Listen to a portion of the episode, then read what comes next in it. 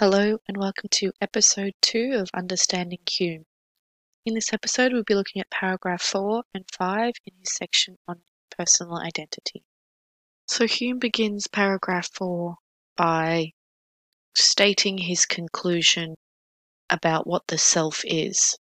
Um, he says that they are nothing but a bundle or collection of different perceptions which succeed each other with inconceivable rapidity and are in perpetual flux and movement.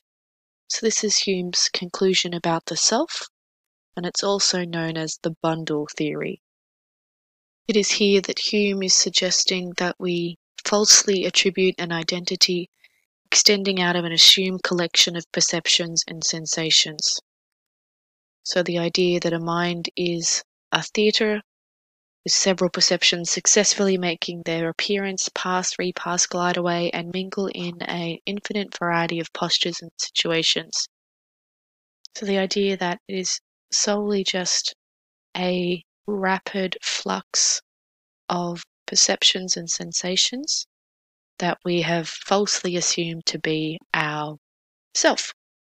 As Hume states at the end of paragraph 4, they are successive perceptions only that constitute the mind, nor have we the most distant notion of the place where these scenes are represented or of the materials of which it is composed. So again, just that they are successive perceptions only, and not something that is enduring and unchanging that we think is the self. We then have paragraph 5, where Hume opens with the question what then gives us so great a propension to ascribe an identity to those successive perceptions and to suppose ourselves possessed of an invariable and uninterrupted existence through the whole course of our lives.